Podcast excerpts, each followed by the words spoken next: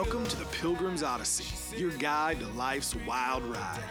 I'm your host, Silouan Green. Every day we share incredible stories and valuable lessons on life and faith. Thanks for tuning in, and make sure to share this Odyssey with your friends and neighbors so all of us, together, can let our light shine. Welcome, friends, to another episode of the Pilgrim's Odyssey. I'm your host, Silouan. Great to be with you on this Tuesday. It's been a crazy week out in Las Vegas, Nevada. Much different place from when I was here last time. Old listeners of the Odyssey might remember a podcast I did from here last year when the city was desolate. It was like a ghost town. Everything was shut down, yet we still somehow managed to have some classes out here that I taught. Well, now it's a bustling metropolis again.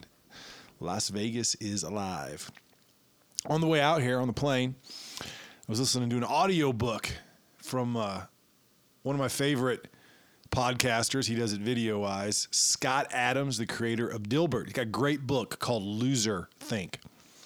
Now, Loserthink, the idea behind it is that thinking is a skill that you can learn and you can be really smart and be really s- successful and not be the best thinker sometimes. And you could be not so smart and learn to think.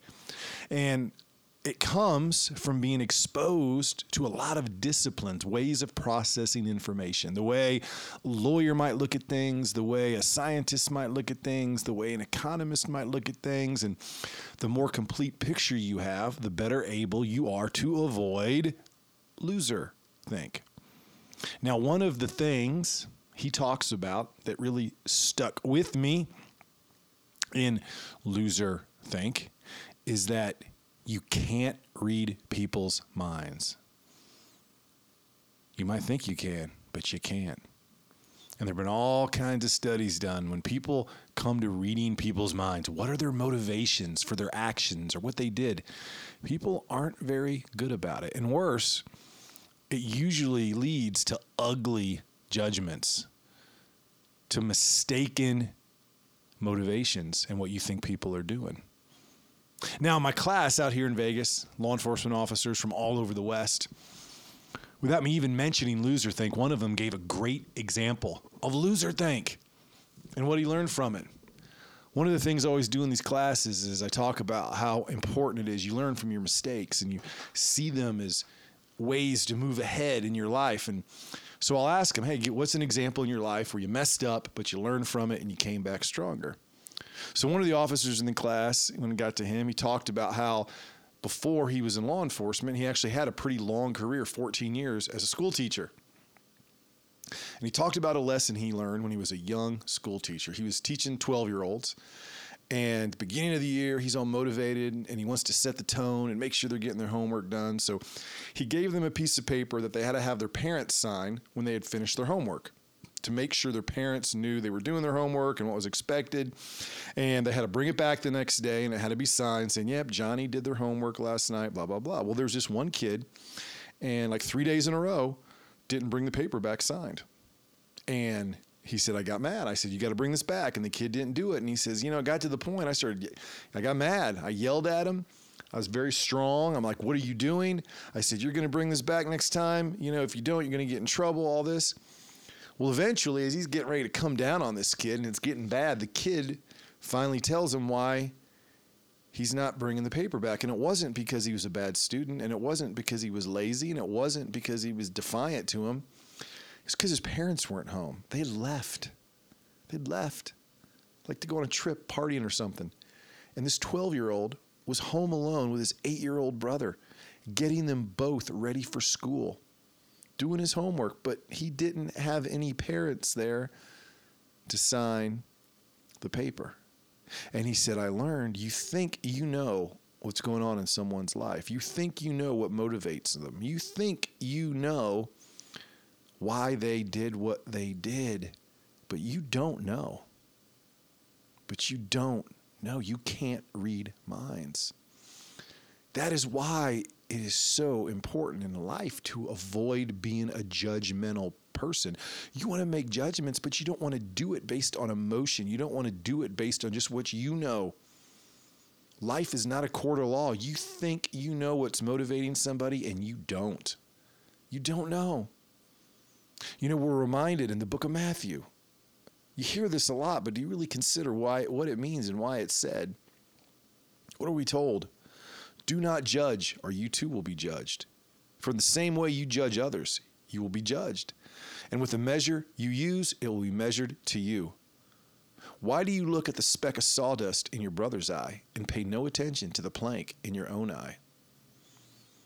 I think one of the reasons for that is because we judge people not knowing what we're talking about. We don't have the evidence. Okay, it's rumor, it's hearsay. And by the way, aren't the most judgmental people the scariest? The people that will damn your soul at the drop of a hat, how do you trust them? They think they know your soul, they think they know your mind, but they can't read minds, much less know your soul. And, and Scott Adams went on and on about this, and I think it's very important. You know, when you see something that you don't like, when you see something that makes you want to judge somebody, you got to stop. You got to remind yourself, I can't read their mind. I don't know everything in their life. I don't know what's informing what they're doing. You got to tell yourself, do I really have good evidence or do I just have hearsay or do I just have something I saw from across the street? Before you ever judge somebody, and I know there's times to judge, there's times to have an opinion, and opinion's a judgment. But before you do that, you got to make sure have I listened? Have I asked questions? Have I had a conversation and talked to the person that I'm judging? Because if you're not, the only person that's being damned by your judgment is you. The only person that God is looking down and going, you might want to check yourself in the mirror, is you. And it doesn't matter if it's from the perspective of a Christian or from the perspective of just a person, somebody like Scott Adams. Don't be a loser. Don't be ruled by emotion. Don't be ruled by hearsay. Don't be ruled by being too afraid to confront someone directly. And man, isn't that how our culture has become? I mean, people get off saying bad things about other people. There's a power in it. You know, there's a power that you can go on Facebook and you can say, so and so is this way, or I think this about Trump, or I think this way about Biden. You know, there's there's a power there. I think I think part of it it, it, it, kind of plays to our basis instincts. You know, we, we want to believe that we're better than other people. We're more superior. You know, it makes you feel important when you're talking down to somebody, but you don't know them. You don't know what they're doing. Now, you can make a judgment, but you better be doing it based on facts, based on listening, based on the best of what you know. Or you might make the same mistake as that cool school teacher. You might be damning the person who's a saint. You might be damning the wrong person. You might be damning the wrong thing.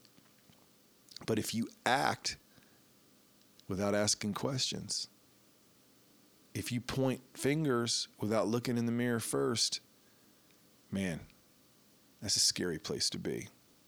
And it really got me thinking about my old life because I think a lot of times, and I do it, you know, you, you get emotional about something. Like you see something you don't like, or you see somebody that you don't like, and and and and, and you want to make a judgment and it and it and it appeals to the worst of us you know our egos and that wanting to be right and they're wrong and i can blame them and you need to step back and if you think about it most of the time we judge there's no need to in that kind of way you know, you got plenty of time to collect evidence. You got plenty of time to talk to people. You got plenty of time to say, I know this is the way that this appears, but I don't know their motivation. And that's a good way, by the way, that's one thing Scott Adams brings up is one good way to know if you're succumbing to that type of loser think is you go beyond judging or analyzing someone's actual words and actions you witness and you start talking about their motivations. That the second you start judging someone on what you think their motivations are you've entered a dangerous place because you don't know them. You don't know their lives. You don't know what's going on in their brain. So beware of mind reading, my friends. And I think the lesson that I learned from listening to that from Scott Adams, from hearing that example today from that police officer, I think something that's reminded me of slow down. Take time to come up with an opinion, take time to make a judgment. Exhaust exhaust your ability to find out more, exhaust your ability to talk to the person you might be judging, to find out what their position is, to find out as much data as you can. And that if you can slow down and listen and collect data and not act out of emotion, you're a lot more likely to be able to do what the Bible tells us to do, which is be careful about judgment because you're going to be judged too. And in the same way you judge others, it's going to come back at you. So if you're making judgments and you're making decisions based on your ability to mind read, which you are not good at, then you're inviting the same thing to be done to you. And then lastly, I think this is why it's so important, and Scott Adams also talks about this. People that are just overly judgmental and critical of people and what their motivations are are always divisive people. Always. They always leave division in their wake. Always.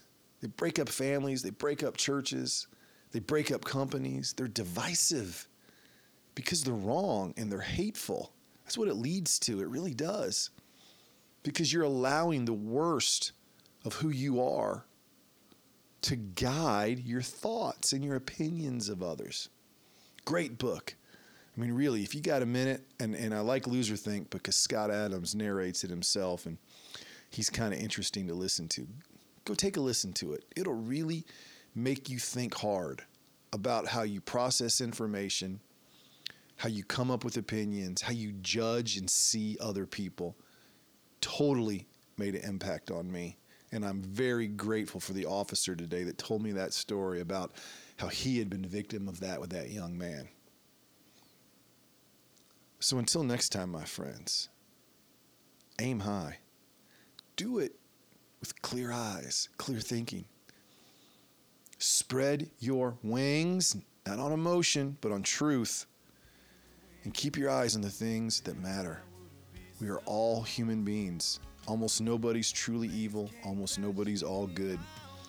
All of us are on that road in between. And before you go judging your brother, you better know as much about them as you can, or else the only person who will be damned by your judgment will be you.